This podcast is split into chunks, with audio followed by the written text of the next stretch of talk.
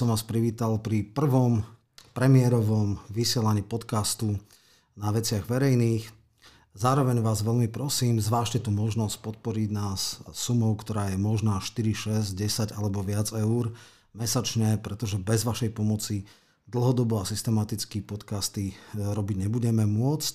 Chceme robiť rôzne druhy podcastov typu o ekonomike, o kultúre, e, o spoločenských veciach a o jednotlivých kauzách a ja teda dneska vítam nášho prvého debutového hostia, ktorý ale bude, verím, že pravidelným hostom, kde budeme riešiť ad hoc niektoré kauzy, problémy a podobne, doktora Pavla Nemca. Vítaj. Príjemný deň prajem vašim poslucháčom a takisto tebe, Roman. Ďakujem.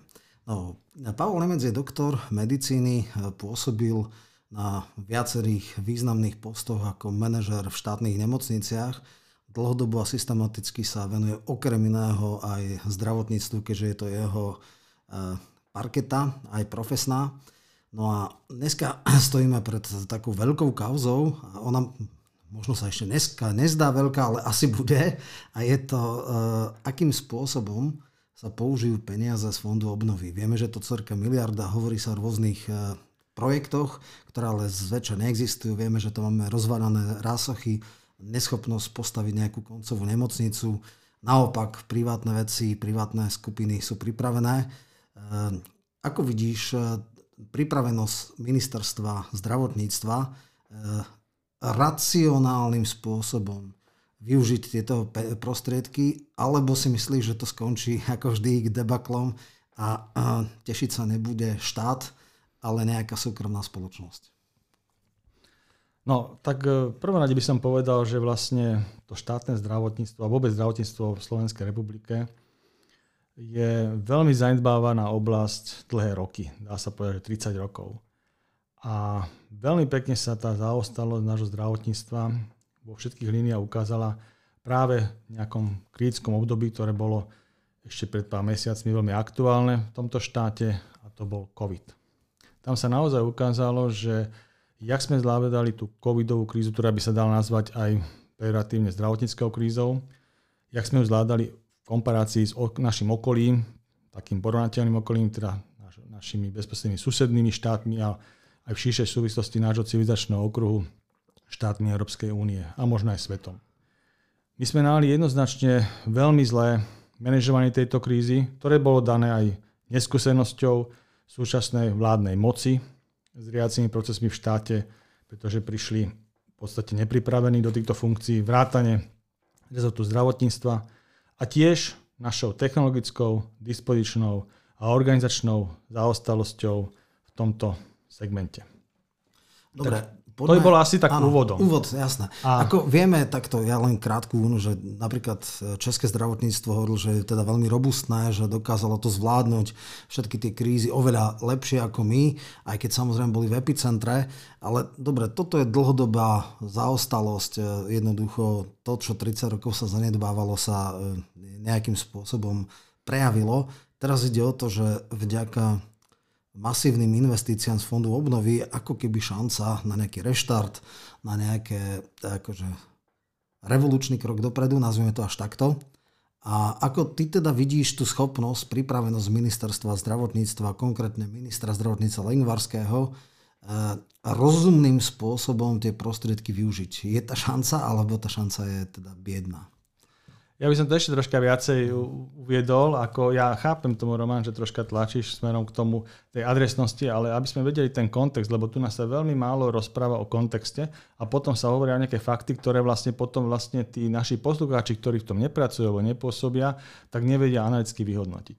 Takže vrátim sa k tomu, ehm, čo som pôvodne úvedom hovoril.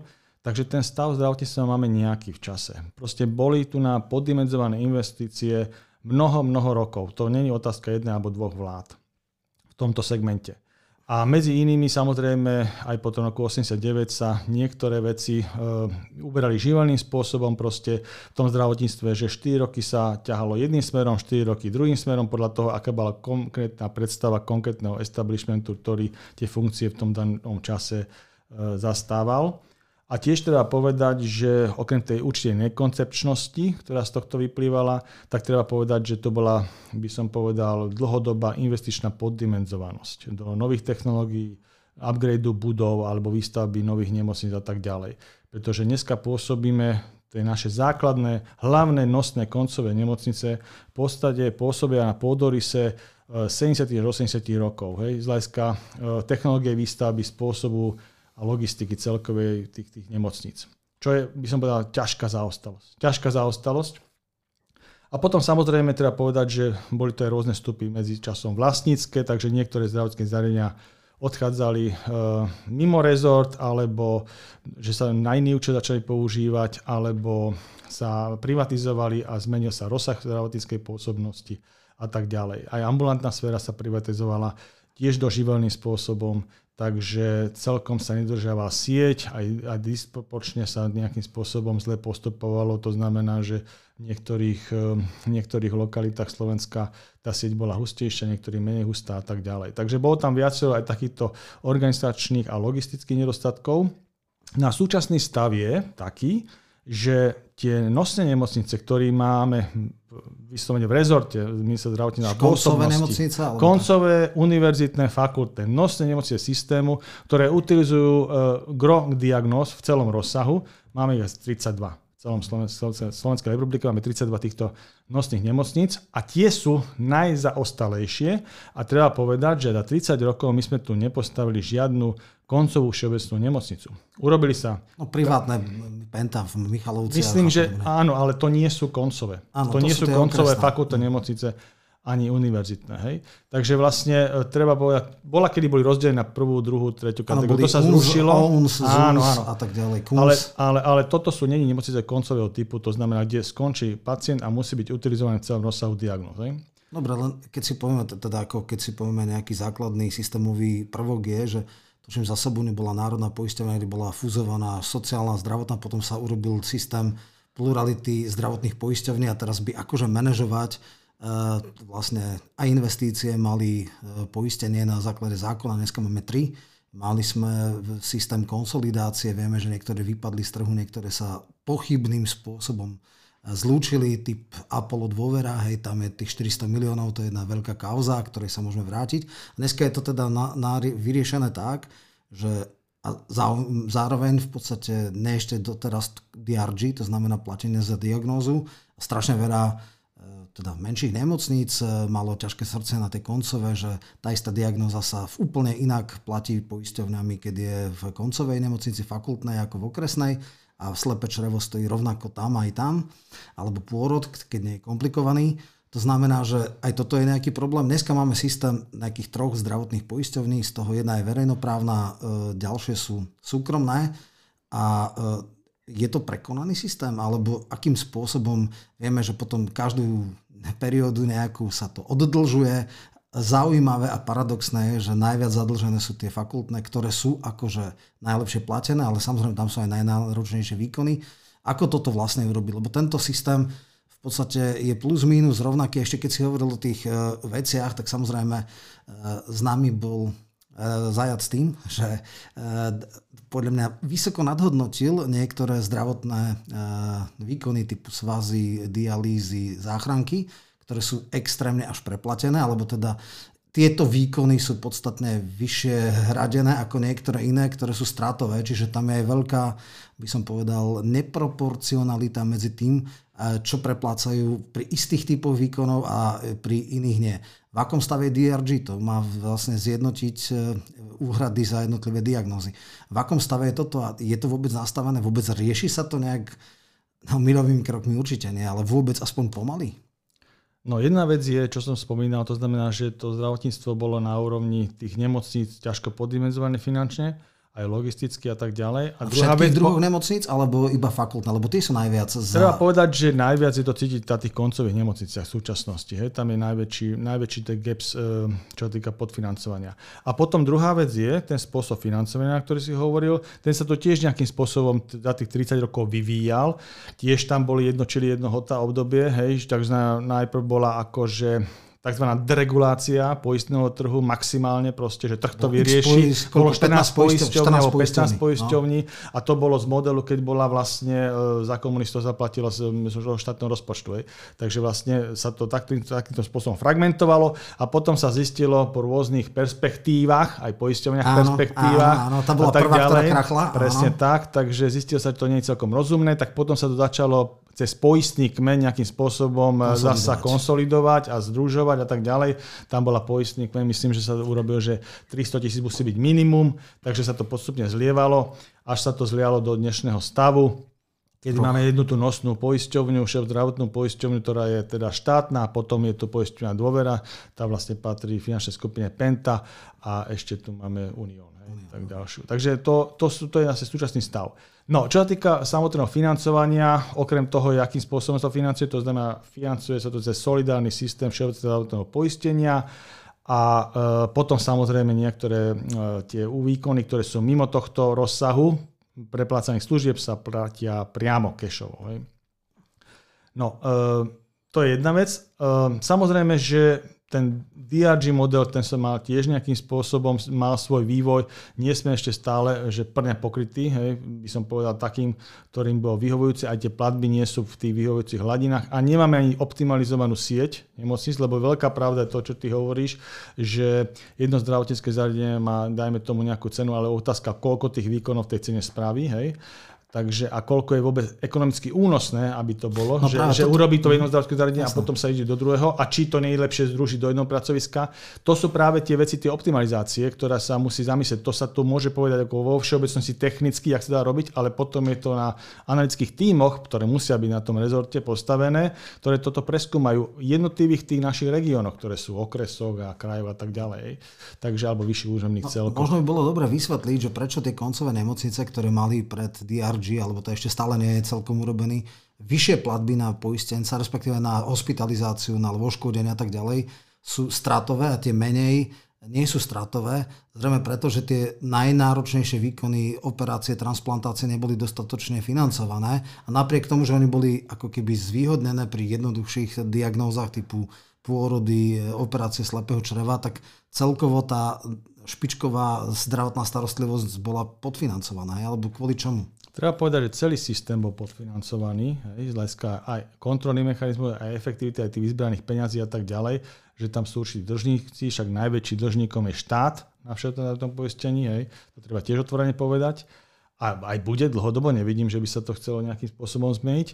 Takže to je deficitné už ako celok, už len to, že to vstúpi do mhm. financovania. A potom ďalšia vec, že vlastne je pravda, že e, samotná aj e, vyfinancovanie tých najťažších výkonov není proste alikvotné tej cene, ktorá, ktorý ten výkon vlastne stojí. Hej?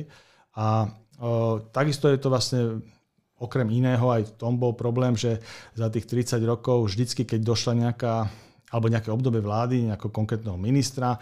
Ten minister, dajme tomu úvodzovka, mal nejakú svoju odbornú špecializáciu, na ňo bol napojený nejaký ten lobistický okruh a ten lobistický okruh vytrhol nejaký konkrétny odbor a v rámci toho odbora nejaké výkony proste vyfinancoval reálnejšie na úkor iných odborov, ale to nebolo systémové riešenie, to bolo ad hoc riešenie vyslovene cez lobistické skupiny. Vyloboval lepšie tieto, tak e, ten na tom bol lepšie. Ak presne ne... tak, presne tak. Potom sa to robilo aj tak, že napríklad e, z nejakých nejakých nemocníc boli takýmto spôsobom zvýhodnené nejaké konkrétne odbory, napríklad tzv. svazové, to sú tie prístrojové technológie, ako sú CT, magnetická rezonancia a tak ďalej. Potom niekto na to prišiel v rámci takýchto nesystémových riešení, že tieto výkony by sa mohli od tých nemocníc vyňať, nechať tam vyslovene tie stratové hej, výkony, takže tie nemocnice išli do sa väčších červených, červených čísel a tieto odbory, ktoré akože boli sa vyfinancované, sa privatizovali. Hej. dialýzy. Áno, aj dialýzy a tak ďalej, ale to nie sú systémové väč- riešenia. Je to, to sú len pre SROčky, súkromné to, SROčky, ktoré si zobrali tieto lukratívne hrozienka, ako z toho koláča si tak, vyzobali. Ale a z hľadiska pohľadu systémového riešenia na štát, ako na Slovensku republiku, to veci len zhoršovalo. Hej? To veci len zhoršovalo a takéto nesystémové riešenia sa dejú vlastne aj do dneska. Hej? Stále nejakým spôsobom v týchto veciach fungujeme. Aj to, že sa neustále musí systém odlžovať, Vlastne tam sa nalievajú peniaze. Že zle nastavený. Je zle nastavený. A to, je, že je zle nastavený, sa tu už vie nejaký piatok. Minimálne 30 rokov.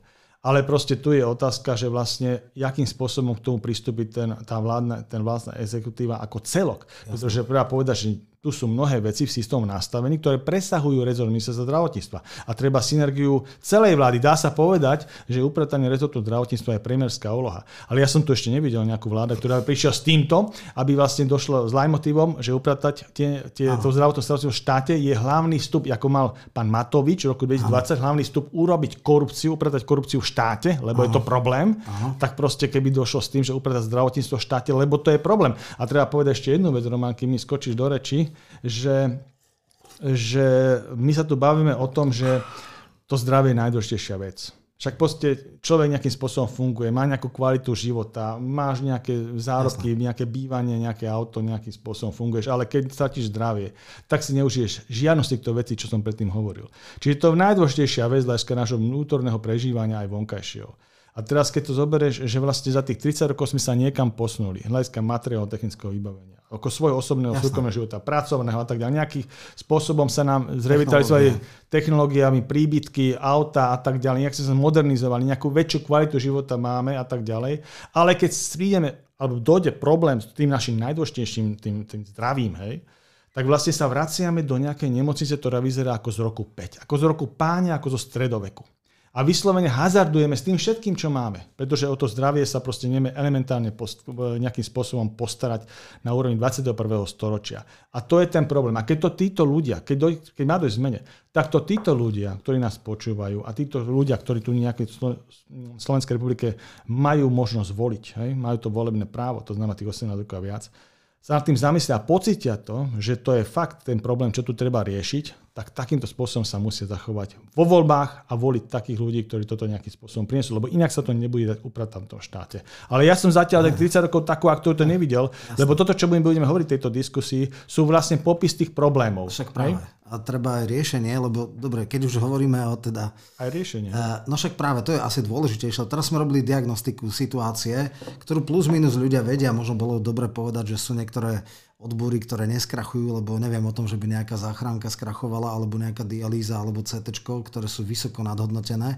Aj keď teraz je tuším v rámci tohto nejaký centrálny nákup, aby teda si to nemocnice nerobili ešte akože pašková éra a tak ďalej, kedy vieme, aké boli provízie. Ale to, môžeme sa k tomu dostať, ale podstatná vec je iná.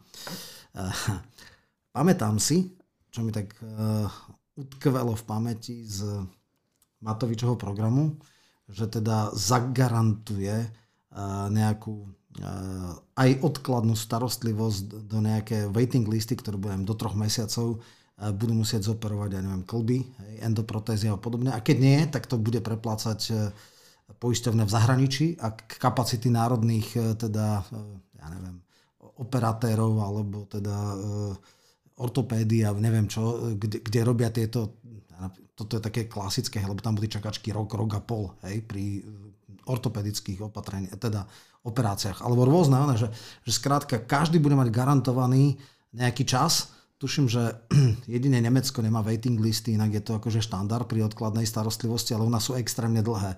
Eh, a teda také tie niektoré veci, že nahlasovanie sa k lekárovi a tak, no včera elektronizácia išla v tom, že áno, dneska sa recepty už dávajú a od včera aj penky. Čo sa vlastne e, s tým stalo? Je vôbec, dobre, my máme teraz obrovský problém kvôli korune, sú obrovské odklady, e, e, teda odkladná starostlivosť sa ťahala, presúvala, teraz všade sú predimenzované, ja neviem, operačné sály. Mnoho ľudí doplatilo na to, že sa nechytila akože nejaké onkologické opatrenie, teda ochorenia a podobné. Ako ty vidíš z týchto sľubov, splnilo sa vôbec niečo? No a teraz sa vrátim vlastne k tejto vláde, konkrétne k tejto vláde. Čo urobila presne tak? Takže to, tá, táto vláda vlastne má nejaké programové vyhlásenie. A to programové vyhlásenie v roku 2020 v marci, keď dávali, tak vlastne obsahovalo v zdravotníctve z hľadiska investícií dve položky. Jednak tam bolo zvážiť o tom, že či sa bude pôsobiť v tom systéme e, súčasného financovania, to znamená, že bude ten trh zdravotných poisťovní, alebo by sa prešiel na ten unitárny systém, na jednu zdravotnú poisťovni, že to budú zvažovať, neviem, akým spôsobom zvažovajú, dva roky som o tom nepočul. A potom ďalšia vec, že vlastne v rámci investícií sa plánovalo s výstavbou rástoch, rásoch, ráso, pardon, rásoch kde vlastne bola pôvodná alokácia v tom programu vyhlásení 5 rokov, to znamená presiahlo by o jeden rok v funkčnom období tejto vlády tým, že by sa dostávalo. A potom tam bola, e, myslím, že Martinská e, fakultná nemocnica, ktorá má už projektové riešenie spravené, len sú tam nejaké iné, e, iné problémy. A myslím, že aj upgrade toho projektového riešenia, lebo už má nejaký ten čas a nejakým spôsobom tam na, to, na tie nové výzvy upraviť treba. Ale v zásade sú pokročili v tomto asi z tých štátnych zariadení najviac v úrovni pripravenosti Jasne. na nejakú investíciu. No, čiže toto bolo nejakým spôsobom návrat 5 dvoch rokov. Potom došla pandémia, ktorá nám rozvratila rozpočty. Musím povedať, že v rámci pandémii bol výkon tejto vlády aj konkrétne v zdravotníctve katastrofálny. Uh, aj z hľadiska toho plošného antigénneho testovania, ktoré absolútne nezodpovedalo vlastne použiteľnosti tých testov a vôbec formy screeningu, akým spôsobom sa so screeningom pracuje. A ešte aj ďalšie, ďalšie veci boli hlboko nadužívané a aj boli tam mnohé tie právne problémy, ktoré riešia teda právnici. Nie. Mrhanie prostriedkov Presne obrovské. tak, bolo to veľmi neefektívne a okrem toho to neskutočne prehlbilo aj ten no, deficit štátneho rozpočtu. To bola jedna vec. A druhá vec je, že vlastne uh, je tu aj tá príležitosť toho plánu obnovy, ktorá vlastne sú, je tu možnosť tých čerpania tých unijných peňazí od, od, až do 1,5 miliardy, myslím, tak. na tie investície to je. No a teraz vlastne v rámci toho sa robili nejaké tie, tie, tie prípravy smerom k tomuto um, bola tam nejaká optimalizácia nemocníc, má predchádzať a tak ďalej. Stále nejakým spôsobom sa niečo poschvalovalo, ale myslím si, že uh, na úrovni tej investičnej prípravy k takýmto veciam, tých investičných štátnych projektov a vôbec rozhodnúť sa, že akým spôsobom pôjdeme, tam je strašne málo informácií. Čiže vychádzam len z toho, čo je vlastne verejne prístupné Musím povedať, že ešte na tom zdravotníctve za tie dva roky sa vystredali dva ministri. Odišiel pán Krajčí, potom Lengvarsky, Lengvarsky prišiel, pán Lengvarsky z um, ministerstva obrany, že vraj v činnej zálohe, to neviem ako naisto, ale takým spôsobom to znamená, že prešiel zo služobného pomeru do činnej zálohy a začal robiť ministra. Ale to je jedno. No, čiže proste bol to človek, ktorý nejakým spôsobom, nejakým spôsobom sa neuchádza vo voľbách s nejakým konkrétnym programom, s nejakou víziou zdravotníctva. Jak to má byť, že politická strana príde, prezentuje svojich ľudí a tí ľudia prezentujú nejakú víziu, čo vlastne chcú robiť. Čiže pán Lengvarský nejakým spôsobom sa tohto nezúčastňoval, je v podstate cudzí element v systéme. Je to ináč veľmi vidno aj na tých jednotlivých pozíciách, tých krokoch. Ja mám pocit maximálneho alibizmu z toho celého vystupovania, ak prichádza. Akurát som to videl aj... všetkých e, ľudí e, Krajčího, všetkých štátnych tajomníkov a e, vyčistil ministerstvo. 140 ľudí vraj odišlo a prijal 220. Hej? Ale to myslím, že aj Krajčí, aj pán Lengvarský. áno, ten urobil tiež, kto nebol áno. letničiar, tak nemal áno, šancu. Ale za tie dva roky pôsobenia Olena v rezorte áno. bol takýto upgrade, ak sa hovorí. Hej? Očisťovanie. To je ináč, každé 4 roky tu máme očisťovanie. To iba, ak by sme vysvetlili ten termín, čo, áno, áno, o čom áno. sa bavíme. A to sa jedná aj o iných rezortoch. Hej? Každý, kto príde len očistí, neviem, od čoho ale čistia. Hej? No, takže proste toto bola, toto bola jedna vec, to znamená, striedali sa títo dva ministri. A navzájom tam zrejme nejaká koordinácia pri tej striedačke nebola. Inak povedané, moc sa asi navzájom nemusia. Tak, tak. A možno aj majú úplne iné podobia z hľadiska záujmov a možno majú úplne iné podobia z hľadiska záujmových skupín, ktorí sú za nimi. Aspoň to tak vychádza z tých jednotlivých no, krokov, ktoré práve. robia. No a teraz uh, ide o to, že vlastne uh, nejakým spôsobom sa musia aj rozhodnúť, to som nevidel, vlastne, ak sa minister Lengvarsky rozhodol, že vlastne kam mieni 1,5 miliardy pre zdravotníctvo z fondu obnovy investovať. Kam ich mieni investovať? Lebo to je vlastne leitmotiv toho celého.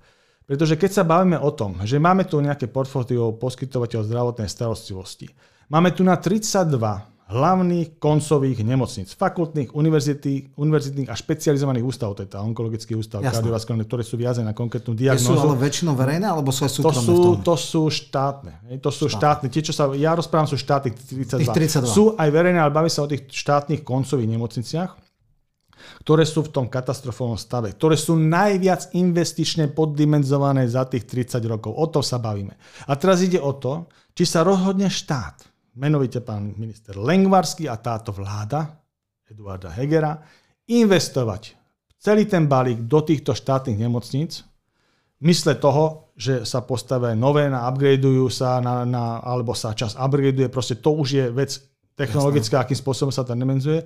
Ja som bol veľký zástanca, keď som bol za projektom Svetom Michala, za výstavbu novej nemocnice. V reáli som to videl, pretože niečo iné je, vždy je drahšie niečo rekonštruovať ako vystavať na nové. A druhá vec, keď sa stáva na nové, tak sa vlastne stáva logistika, organizačná technológia na 21. storočie bez lepšie. kompromisov. Tak, tak. Bez kompromisov. Kdežto, keď niečo chceš tepeliť do niečoho, tak ideš na kompromisy od prvého bodu a je to veľký problém na konci. Pretože keď začínaš kompromisom, tak na konci to je možno niečo, aj čo sa ťažko používa, alebo má veľmi limitnú životnosť. Takže, takže ja som zástanca týchto nemocníc, aby sa to stavalo. A samozrejme, uh, za 1,5 miliardy takýto balík tu v živote do zdravotníctva nešiel, to je naozaj príležitosť, tak e, keby sa to rozumne, rozumne investovalo e, do tých nosných, no, nosného zdravotníckého systému štátneho celé, tak by sa mu výrazne, výrazne pomohlo. No a teraz ide o to, že ja som nevidel žiadny plán zo strany ministra Lengvarského súčasného, kam to mieni investovať a akým spôsobom sa rozhodol. Sú tu len také chodbové reči, také šumy ktoré vlastne hovoria o tom, že ten stupeň pripravenosti ministerstva zdravotníctva je nula. Na Čo takúto teda investičnú absolútne. akciu. To znamená, že nemajú pripravené v podstate nič. Hej, z hľadiska investícia do štátnych štátnych nemocníc no, si práve vravel, že, že tam je, možno treba zdôrazniť aj teda pre poslucháčov, že tam je nejaký časový limit, dokedy treba vyčerpať, že to nie je na 10 rokov, že to je tuším do 26. Do roku, roku 2026. No, čo je pri obstarávaní všetkých tých hrôzách, e, najprv projektovej dokumentácie, potom e, teda e, na výstavbu, verejné obstarávania, súťaže a tak ďalej. A ešte aj teda kolaudácia, tak to je takmer nezvládnutelné. Určite nie, keď už nie je v tejto chvíli urobený kompletný akože plán, hej, respektíve konkrétny projekt. Niečo si spomínal, že nejaký taký biedný, ale je fakultnej nemocnici v Martine. Myslíte si, že je šanca aspoň, aby Martin sa nejakým spôsobom z toho sanoval, alebo ako použil, alebo, alebo ani to není v takom stave, že by to mohlo byť v reálnom čase naplňané? Šanca je vždy. My keď sme stávali nemocnicu Svetého Michala, tak naozaj viem, čo, akú synergiu treba vytvárať. To bola nemocnica, ktorá sa skladala, teraz stávala do štátneho rozpočtu a napriek tomu to bola neskutočná administratívna nákladná činnosť aj s tými všetkými obstarávačkami a tak ďalej. Tak to vychádzalo na 3 roky. A to bola nemocnica, ktorá mala 100 lôžok, aj, plus minus. Takže ako a nejaký, ten, nejaký tú technológiu, dajme tomu na úrovni e, bývalej nemocnice dvojky, to nebola koncová nemocnica. Aha. Čiže tam tie výstupy, rozsah a tak ďalej sú úplne iné. Takže tie tri roky naozaj hm, tam už včera bolo neskoro, keby mal niečo spraviť Možno by to, keď sa už niečo spraví, rozhodne a tak ďalej, tak sa to asi bude aj posúvať. Uvidíme, akí budú šikovní negociátori nejakého posunu, lebo 26 proste nerealizovateľný termín naozaj, keď sa na to povie človek objektívne, nehovoriac o tom, že tam sú tie zákulisné hry, no, ktoré môžeme tiež pomenovať. Tými sa, tými sa Áno. tiež budeme venovať, lebo ja som počul taký bizár, neviem teda, či je to možné, alebo ty hovoríš o negociácii, že sa urobí nejaká hrubá stavba, že teda nebude nutná kolaudácia, neviem, či je to vôbec možné, ale teda aj s takýmito vecami vecami sa hrá. Ale povedzme si teda, aká je teda tá nebezpečná vec, ktorá, ku ktorej to môže vyústiť. Teda to, čo si povedal, zosumarizujme si, štát nemá pripravené projekty. E, nemá 10 rokov, má na to 3 roky, to znamená, e, buď tie peniaze prepadnú, alebo, a teraz to je to, čo e, by bolo dobre povedať, čo hrozí, a čo už aj preniklo do nejakých médií a čo už aj problémom sporu vnútri Oľano a tak ďalej a tak ďalej. No a ešte k tomu, no. že vlastne nejakým spôsobom to mysle zdravotníctva by malo s, tým, s tými vecami pracovať je aj to, alebo akým spôsobom pracuje, je dôkazom aj to, že ja neviem o tom, že je malo nejaké investičné oddelenie na mysle zdravotníctva. Aj ktoré by sa týmito vecami zaoberal, kde by vlastne boli ľudia. A to je vec ministra, pretože má nejaké výzvy Jasné. a tak ďalej, tak musí nakreovať ten rezort. Keď tam urobili takú, jak sa hovorí, čistku, že vyhodili kopec zamestnancov, nabrali nových, tak si myslím, že nabrali lepších alebo pripravenejších na konkrétne výzvy toho svojho obdobia, v ktorom oni vládnu.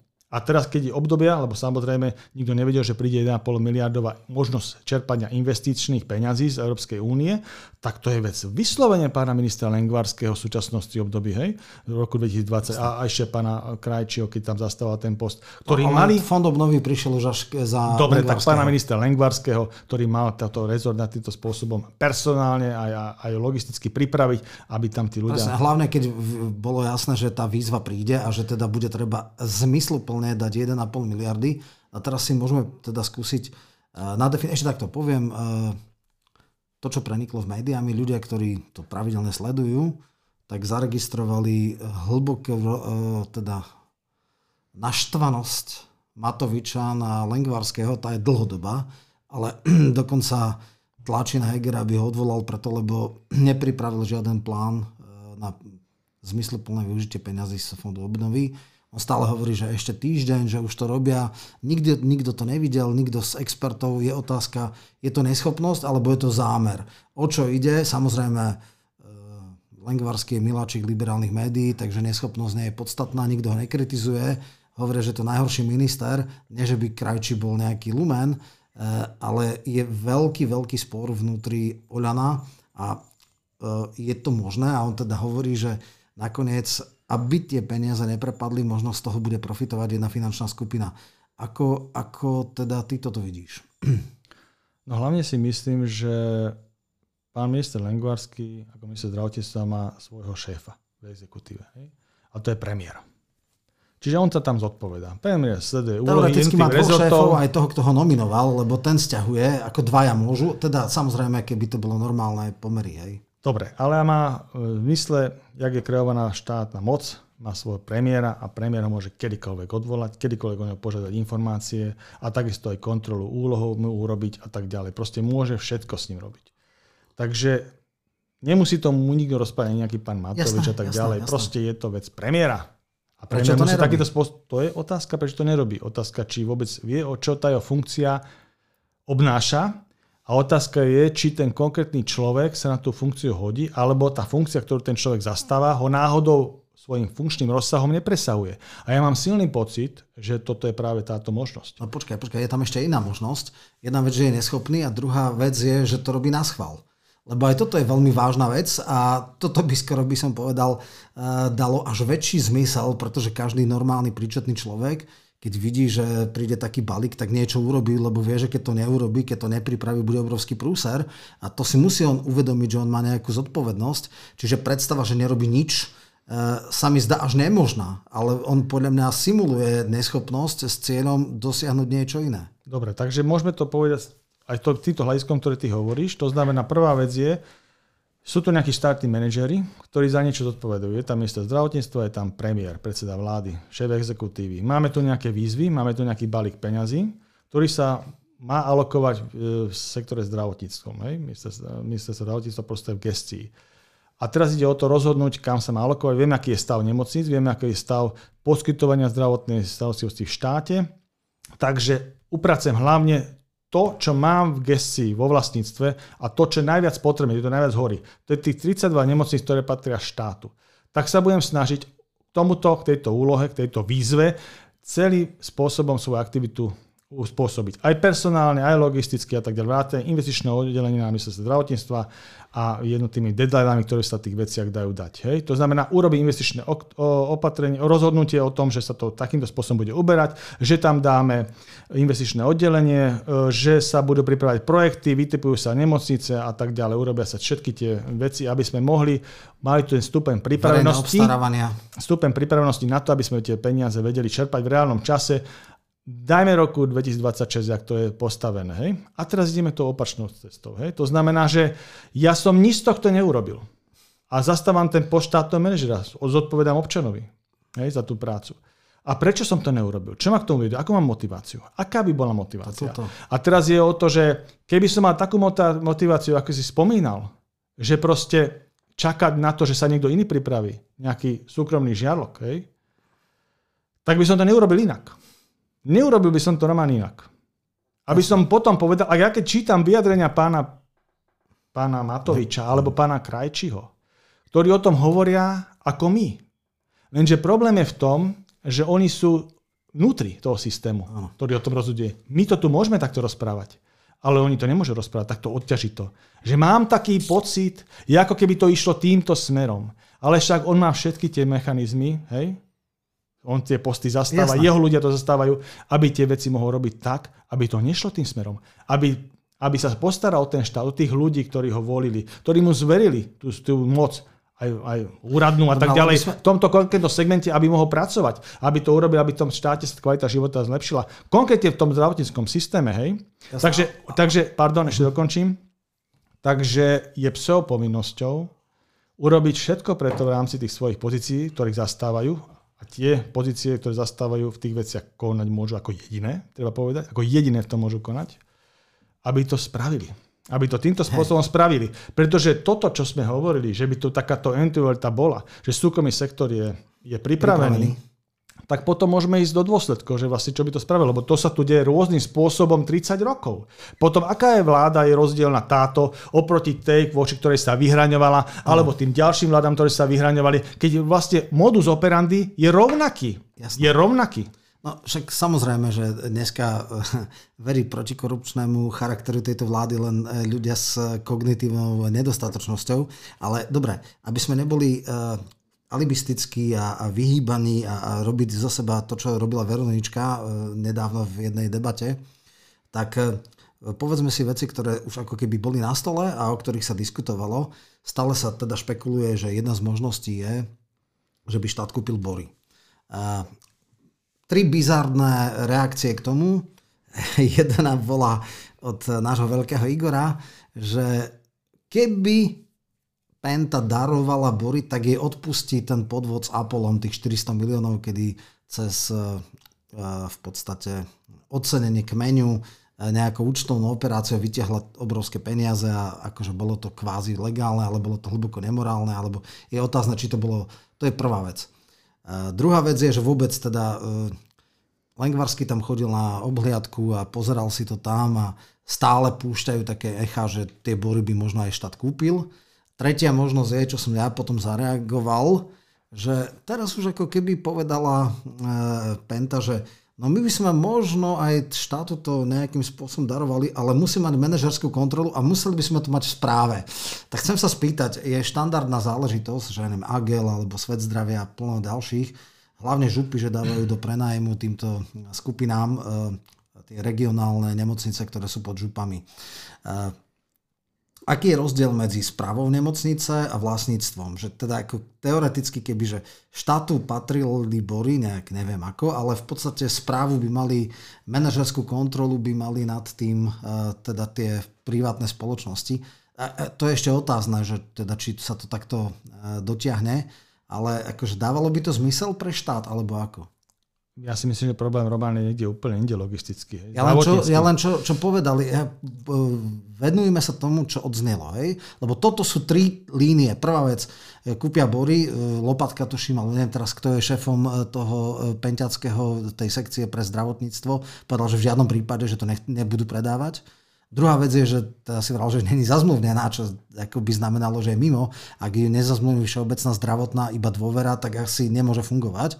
Ale dobre, asi to nejak do, do, dodajú, alebo neviem. Oni nie sú v sieti ešte podľa mňa. To tiež môžeš vysvetliť, lebo však môžeš mať nemocnicu, ale dávať na priame platby to asi by bolo koniec.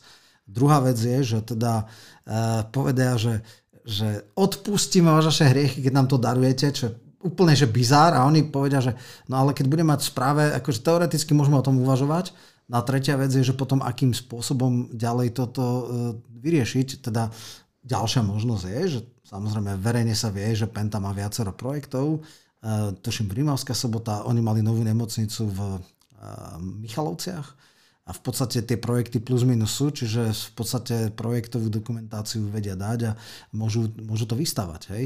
Uh, tak ako ty vidíš tie, tie alternatívy, že č, takto, prvá základná vec, aké šance má povedzme štát voči Pente, ak by naozaj ju chcel pritlačiť k tomu, že ja neviem, mať bory pre ňu nemá zmysel a či vôbec je to nejaká šanca uh, štátu tlačiť na vlastníkov, aby, aby nejakým spôsobom to skončilo výhodne aj pre štát.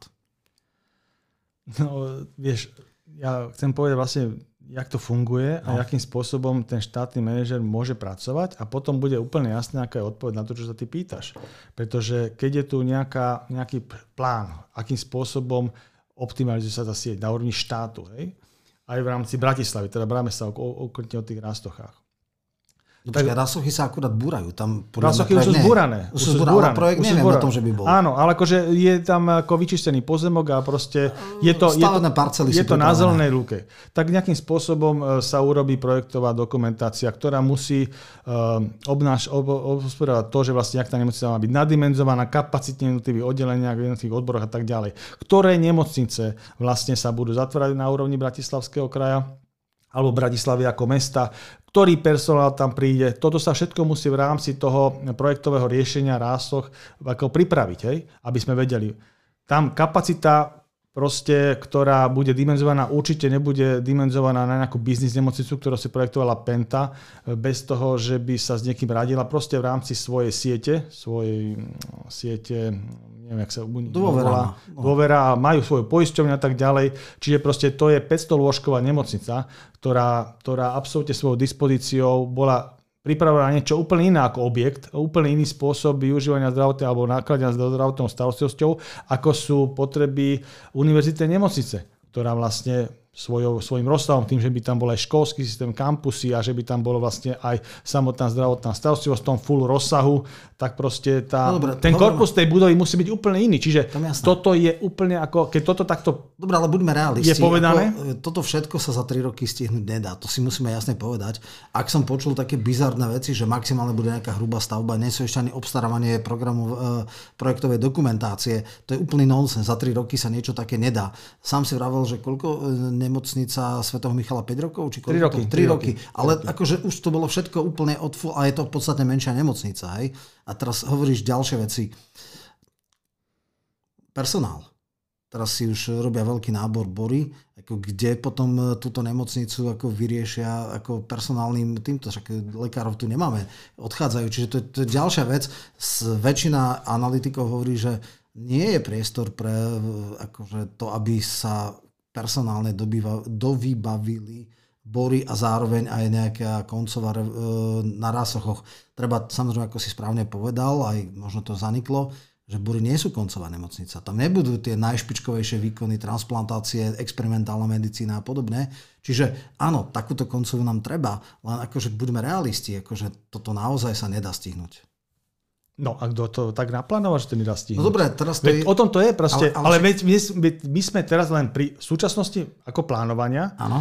A keď v rámci tohto plánovania, však to sa jedná o pár mesiacov starú záležitosť, keď sa tento no, vlastne... To, vieš čo, akože tento, obstarávanie na... Dobre, ale to, vieš. bavíme sa o tom, že kedy sa rozhodne o 1,5 miliarde.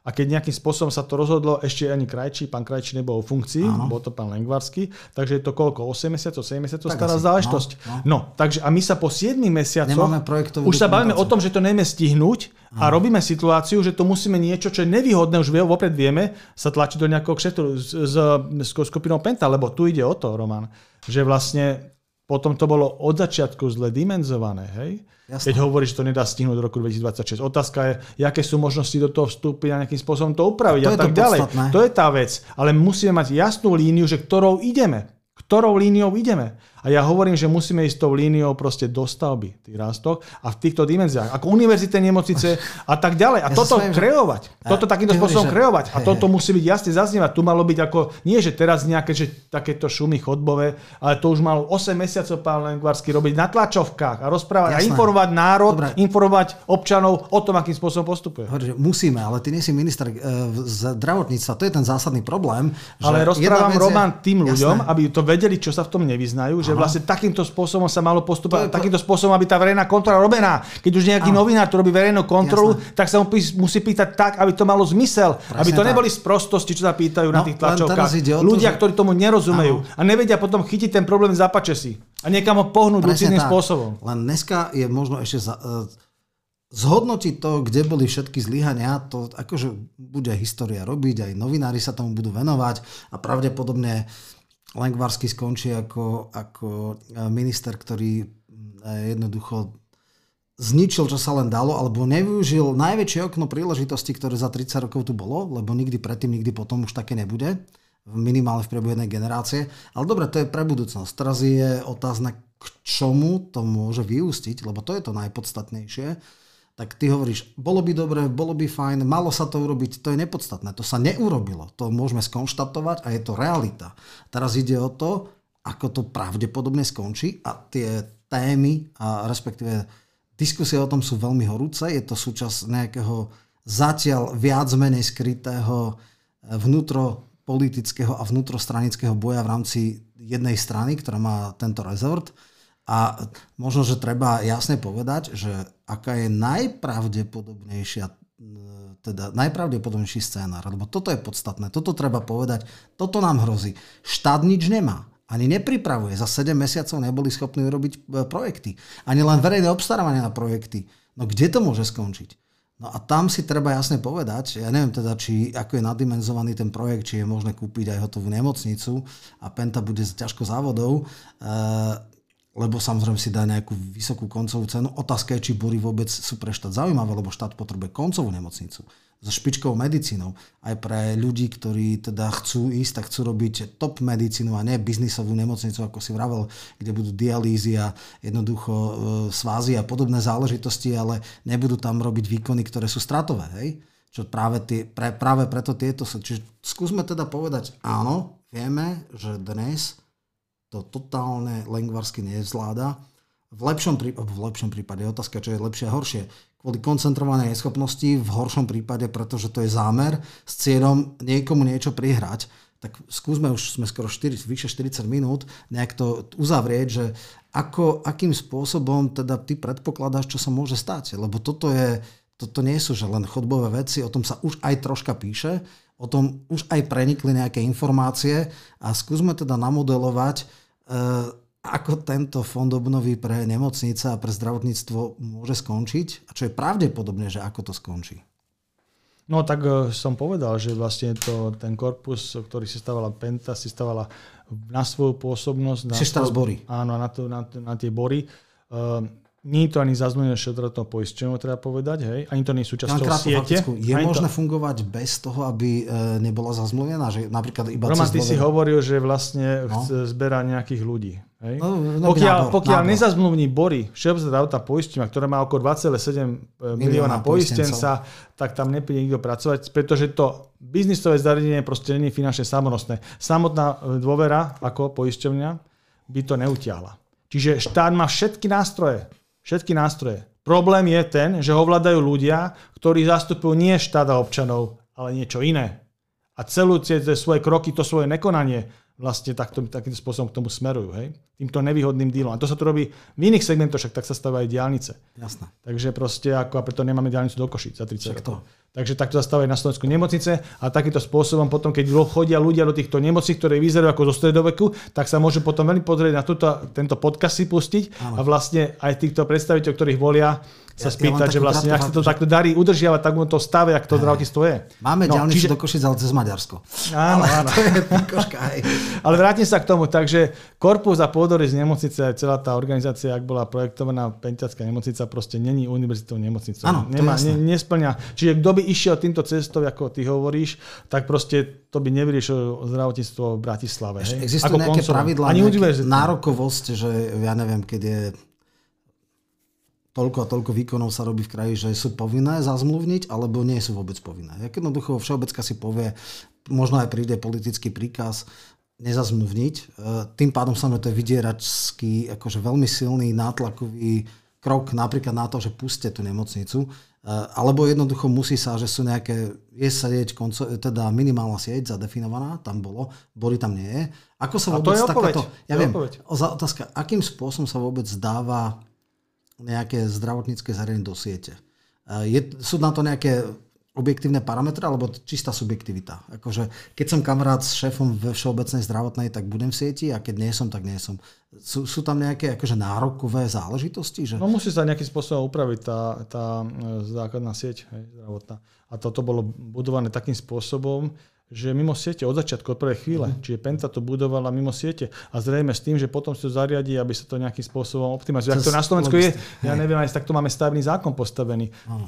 To je krásny náš akože komparácia Paralela. k tomu, ešte máme chvíľku času, uh-huh. že vlastne napríklad e, teraz sa upgradeoval stavebný zákon hej, z veľkoslávu a tak ďalej. Ale napríklad stále tam chýbajú kontrolné mechanizmy. Jasne. Ako napríklad stavebná policia. Keď v Rakúsku sú tri čierne stavby na celé Rakúsko za, za celý rok, na Slovensku, tam keď je čierna stavba, jednak tam dojde rakúsky supervízor, celý čas to dozoruje, keď tam dojde nejaká odlišnosť oproti projektovej dokumentácii, tak to prevezme stavebná policia a tú stavbu zlikviduje. Dobre, dojde, dojde proste ako, že vieš, každý, každý nejaký spôsob... Toto celkom paralela, lebo je teraz nový zákon, ktorý hovorí, že čierne stavby nie je možné pripojiť k elektrike, k vode, k plynu a tak ďalej a že nebudú možné byť ex post legalizované, čiže takto to bolo doteraz a tento nový A máme tam zákon... kontrolný mechanizmus na to? Kto to bude kontrolovať? No normálne, keď, no však aj teraz stavebné úrady, keď ti nedajú, no. že nie je možné zlegalizovať e, už teraz čiernu po účinnosti toho zákona a nie je možné, lebo tam skúšali sa nejaké veci. Akože toto ale takto stavebná policia špeciálna toto, toto postavená iný level no, kontroly. Dobre, ale vieš, keď e, máš stavbu, ktorú e, odrežeš od energii, od vody, od plynu, no, tak je úplne obsolentná. Nemáš inú šancu, len to nejakým spôsobom ale dobre, toto je teraz akože No, čiže vec. proste od začiatku, keď sa stáva nejaká nemocnica, s tým, že od prvej chvíle vieme, že je mimo sieť stavaná, tak proste normálnym spôsobom ne, neexistuje záujem ani prečo dôvod, prečo by sa mala stať sú siete. Proste ona bola tak stávaná od začiatku, že tým sieť proste má svoj vlastný biznis, ktorý Dobre. Pro, ob, ob, teda biznisový projekt, hej? E, kolaudácia má byť, tuším, budúci rok, čiže ešte v čase tejto vlády. A ty teda predpokladáš, že bude obrovský nátlak, že povedia, nôž na krk, nezazmluvňujeme vás a môžete si to robiť, lebo viem si predstaviť, že biznis, e, turistika, ja neviem, že z Francúzska tu budú chodiť na nejaké endoprotézy a za mm, hradené ako v hotovosti alebo cez ich poisťovne, lebo je, existuje, viem, že existuje. Aj toto je také, že akože krízový režim, že tu budú robiť e, výkony pre e, celý svet. E, tam, kde je to drahšie, tak tu na akože lacnejšie, lebo to také niečo. Ale myslím, že toto nebude boh aký biznis model, čiže oni budú pod obrovským tlakom. Tvoja, tvoj odhad lebo toto je podstatné a toto je zásadná vec, ktorú sme mali dneska odkryť. Ako to vôbec skončí? Jednak fond obnovy, jednak e, Penta a podobne e, budú profitovať pri tejto vláde, padne im fond obnovy e, tak povediac do klína a budú z toho profitovať pre všetkým oni a nie štátne nemocnice, alebo alebo ja neviem, jednoducho na boroch sa bude vydierať a jednoducho donútia Pentu, aby im to dala za nevýhodných podmienok alebo takých, ktoré si nadiktuje štát, alebo ako, ako ty teda vidíš? Ako to dopadne, tak nemáme kryštálovú gulu, Roman, ako to dopadne. Ale o tom sa hovorí. Ale povedal som, že ako sa to má realizovať, ako by to bolo proste také, ako v súlade s tým potrebami toho štátu, aj toho segmentu zdravotníctva, aj tých obyvateľov Bratislavy, keď sa konkrétne bavíme o tejto nemocnici v Bratislave e, a potreby univerzity nemocnice, ak sú kreované, a teraz ako keď to dopadne iným spôsobom, že sa kúpia bory alebo ja neviem a zlegalizuje sa to a tak, legalizuje sa to nejakým spôsobom do tej siete alebo priradí, tak proste to budú kroky, ktoré mm, zodpovedajú iným záujmom, nie záujmom štátu a štátnych manažerov a týchto občanov. Hej. Čiže Už... proste to je, to je proste tak. Už len posledná otázka. Keby som bol biznis, čo, človek, ktorý riadi ako Pentu a ano. riadi to zdravotnícke zariadenia, tak vlastne tiež nejakým spôsobom, keď sa rozhodli stavať bory a tie investície tam urobiť, tak mali nejaký biznis plán toho celého projektu. Hej.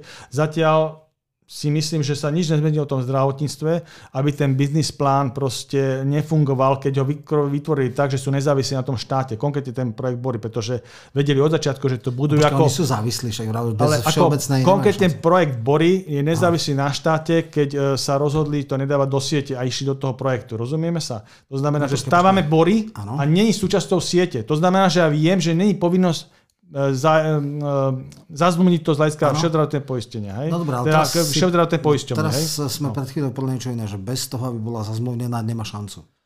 No, ale veď vravím, že proste keby som bol business partner, ako teda ten človek, ktorý má na starosti Pentu, ano. tak proste zodpovedám za ten projekt, ktorý má nejakú biznisovú návratnosť a tak ďalej. Ano. A postavím ho takýmto spôsobom, takže body by mali byť samostné, keď sa do toho išli. Hej? Otázka je, či sú, ja neviem, ja nie som ten, čo to rozhodoval v tej akože... stavbe.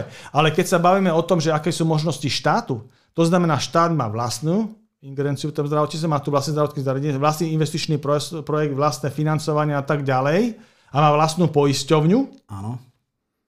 tak proste si ten... Má obrovský vyjednávaciu e, silu pri tom, aby ako donutila... On vlastne tú pentu nejakým spôsobom, keby fungovali procesy, ak majú, a ľudia sa starajú, čo sú vo funkciách o to, čo majú, vôbec sa o pintu nemusia starať proste v tomto, ako ani obory, hej. Však to je lajmotiv celého, hej. Že proste bory nemusíme vôbec ani v tomto podcaste riešiť. Možno, možno že e, Lengvarský je na to, aby urobil uh, tú tú poslednú míľu, aby zlegalizoval, určite sa mu za to veľmi odvďačia, ale to uvidíme možno o rok. Dobre, otvorili sme jednu veľkú tému, ďakujem ti, že si prišiel do premiérovej relácie. E, Verím, že minimálne raz mesačne sa budeme stretávať pri ďalších témach, predovšetkým v zdravotníctve, ale aj v iných. No a e, teda ďakujem ti ešte raz, dovidenia, do počutia. Ďakujem pekne, do počutia.